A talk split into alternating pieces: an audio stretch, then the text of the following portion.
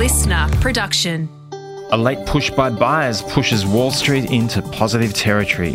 And Aussie shares expected to open higher on Tuesday ahead of the Reserve Bank's interest rate decision. I'm Tom. And I'm Ryan. It's Tuesday, the 1st of August. Welcome to the CommSec Market Update. Ryan, just hearing those words, we've really powered through this year, haven't we? July is done. Done and dusted. Uh, we turned the page over and we are anticipating a positive start for the local share market this morning. The SPI futures are up by 20 points, or about a quarter of a percent. And we saw overnight on Wall Street to finish the month of July, the Dow Jones was up by 100 points, or 0.3%. The S&P 500 index rose by 0.2%, as did the Nasdaq index, which was up by seven points. And we closed out the month of July with some solid gains. The Dow Jones was up by 3.4%.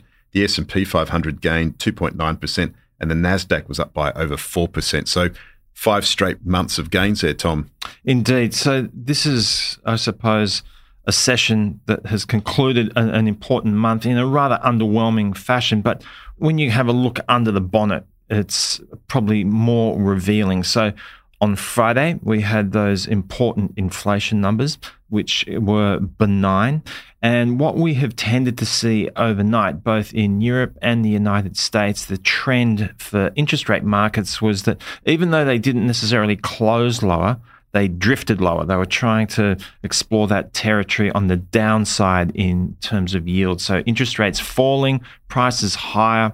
US Treasuries, just to quickly uh, sum up the moves. So a two year Treasury note went from 4.91 to as low as 484. So that's a decent push lower. Finished around 488.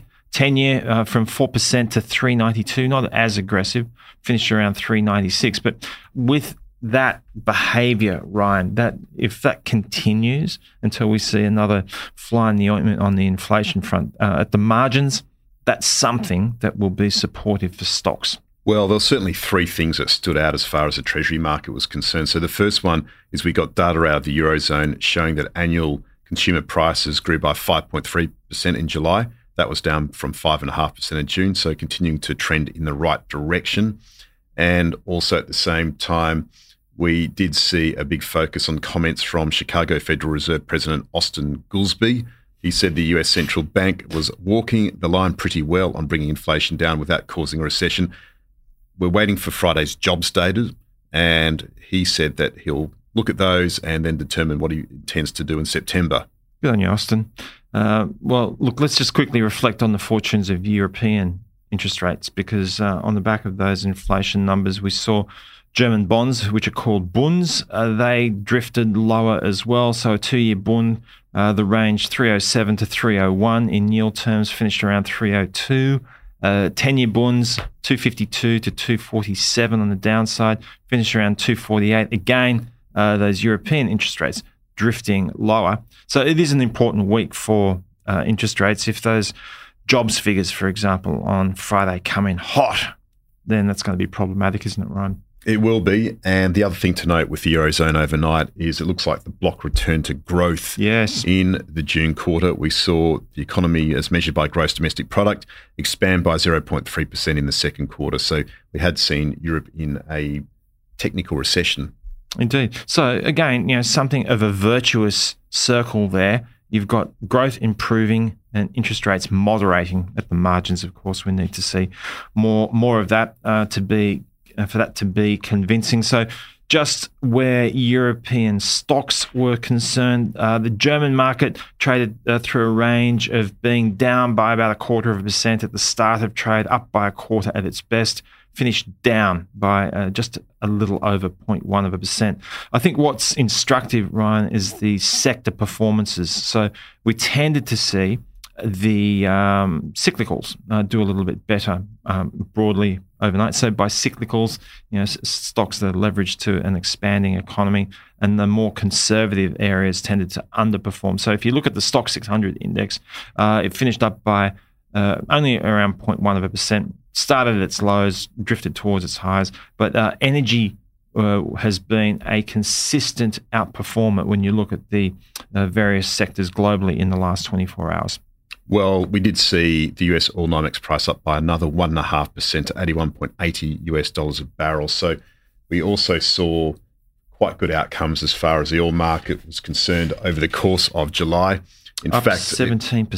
Steepest monthly gain since January 2022. So we are continuing to see the oil pulse on the tightening of that market. So we are seeing global supplies under some pressure and rising demand. So we have seen oil respond to that. And at the same time, we did see an upgrade of oil giant Chevron overnight from Goldman Sachs. It upgraded the stock to a buy from neutral.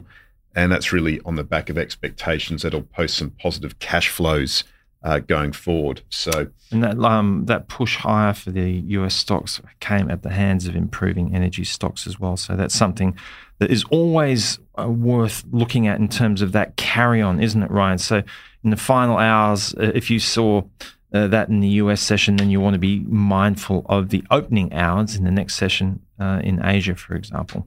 Well, absolutely. So we're expecting to see those energy producers perform well in the Asian session. The other thing to point out last night is that we did see quite a lot of broker upgrades. So, of course, we're in the midst of the earnings season at the moment. Broadly, we've seen fairly good results off a low bar. You know, second quarter earnings for the S&P 500 companies are still estimated to have fallen 6.4% year on year. While still negative, the forecast is an improvement on the 7.9% drop estimated a week earlier. So we are seeing reasonably good outcomes there. We're seeing broker upgrades on the back of expectations. Perhaps the economy is better than mm. expected and the like. So we did see a jump in some of these companies. Also, at the same time, we did see shares of toy maker Hasbro up 3.8%. We also saw Disney shares climb 2.7% after the FT Financial Times reported that the entertainment giant brought back key former executives Kevin Mayer and Tom Stagg. So a bit of a broadening out as far as the gainers or the leaders of sectoral and also stock performance last night, Tom. And to your point about broker upgrades, it sort of dovetails with that picture in relation to upgrading economic forecasts as well. So these are considerations in terms of how you temper your approach. So if you have tended to be um, less constructive or bearish, as we call it in the trade, then you know you kind of have to cool your jets a little bit if you see that we're starting to go through an upgrading cycle when it comes to forecast, be they earnings or or otherwise. So that's just something to to note and to see what sort of legs that cycle has as well is quite important. Absolutely, it's been a big focus on earnings downgrades over the course of yeah. this year, and and certainly we are seeing some mixed outcomes on that front. But one of the things that stood out last night, Tom, is Heineken. You don't mind a Heine, do you? Oh yeah, look, it's probably not the first thing I grab. To be honest, I'm probably more of a Peroni kid if I'm um, favouring a. You lean uh, towards the Italians. Well, you know, I mean, they're all the same, really. These retail big beer brands, aren't they, Ryan? If you sort of want to go something interesting, go for something that the Trappists have brewed. That's um, got a little more horsepower under the bonnet. You know, there's nothing like locking people up and then seeing what they do in terms of their ingenuity. And the monks did great things with beer. Craft beer in particular. and we did see Heineken cut its 2023 profit growth forecast. The brewer reported a 5.6% decline in beer sales and an 8.8% like for like fall in operating profit. Apparently, its operations in Vietnam were under pressure and its share price mm. was down 8%. So that was the biggest drag in the European session. So let's uh, reflect on the fortunes of what might take place for the local market today. As I said, the futures are indicating that we'll be up by a quarter of a percent today, and the RBA decision on rates is an important one for a variety of reasons. But for the central bank to be able to claim any credibility in the inflation fight, Ryan, today they should raise rates. Well, you're not mincing your words here, Tom, but we think in another finely balanced decision, we expect the Reserve Bank to hike the cash rate one more time by 25 basis points to a near 12 year high of 4.35%. That would take the number of hikes to 425 basis points since May 2022. The reason for this is that the RBA's closely watched measure of core inflation, the trim mean, mm-hmm. that was up 5.9% in the June quarter compared with a year ago. And they don't expect to see core inflation down to 4% until at least December. That's well above its 2 to 3% mm. target. Services inflation accelerated to a fresh 22 year high of 6.3%. We saw higher rents, restaurant, meals, and childcare costs. Rental inflation rose by 2.5% in the June quarter, the strongest increase since 1988. And while we did see headline inflation ease somewhat from 7 to 6% in the quarter, it's not enough to put the gun back in the holster. Well, right? I, I, don't think so. Some economists do, but I mean, if you look at how do you make a case for that? Well, if you look at the increase in prices we've seen from the first of July, we've seen big increases in electricity, health insurance prices, minimum wages, residential rents. They're likely to keep services inflation sticky in the mm. second half of 2023. We also heard from Reserve Bank Deputy Governor Michelle Bullock recently saying that unemployment at about 4.5% is required to return inflation to target. We're near 50 year lows of 3.5%. So, none of the things that have been spoken about as being the catalyst for leaving rates on hold exist. The idea that the headline number was softer than expected has, has been the one that's been rolled but out let's the still, most. Let's just still, let's just say it slowly. 5.9% core inflation. How do you make a case for waiting and seeing surely you just keep your foot on the neck of it whilst uh, whilst you can. Well, you'd think so, Tom. And we have seen labour income of ten percent year on year, and that's why household debt servicing has remained manageable so far. Loan impairment rates remain historically low. We've got rising home prices. I mean, with inflation still at six percent, this is absolutely the wrong time to see a revitalised property sector, in my view. You don't want that dragon waking up. And then the Aussie dollar is weak at 66 to 67 cents. That's on the back of those inflation. Interest rate differentials that'll create inflation concerns. And then finally, it's Governor Lowe's penultimate meeting today.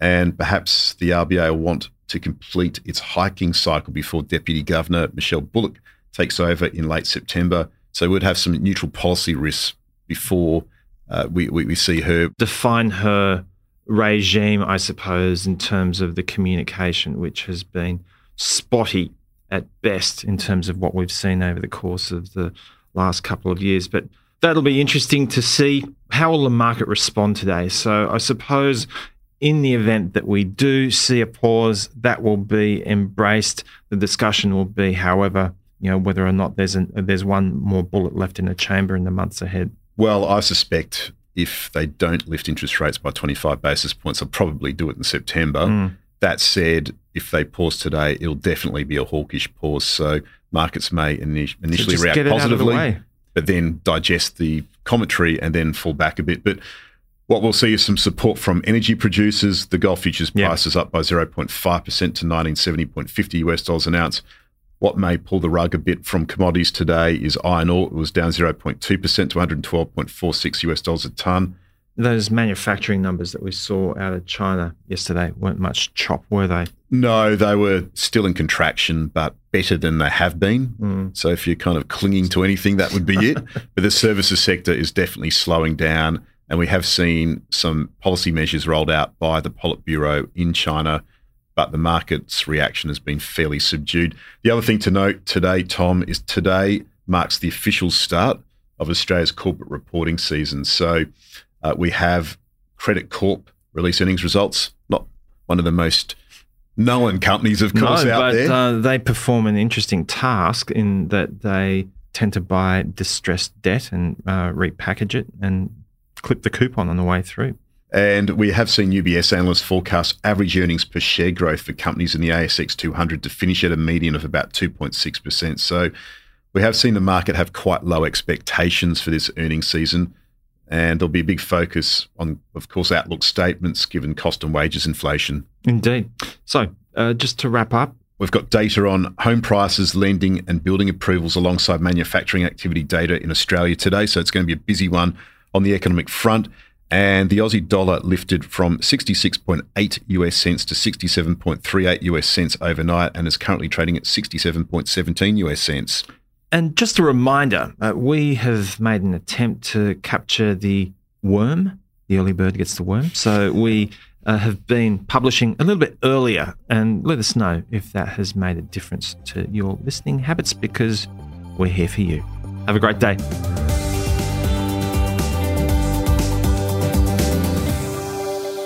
This podcast is prepared, approved, and distributed in Australia by Commonwealth Securities Limited, ABN 60067 254 399 AFSL 238814. The information does not take into consideration your objectives, financial situation, or needs. Consider the appropriateness of the information before acting, and if necessary, seek appropriate professional advice. Listener.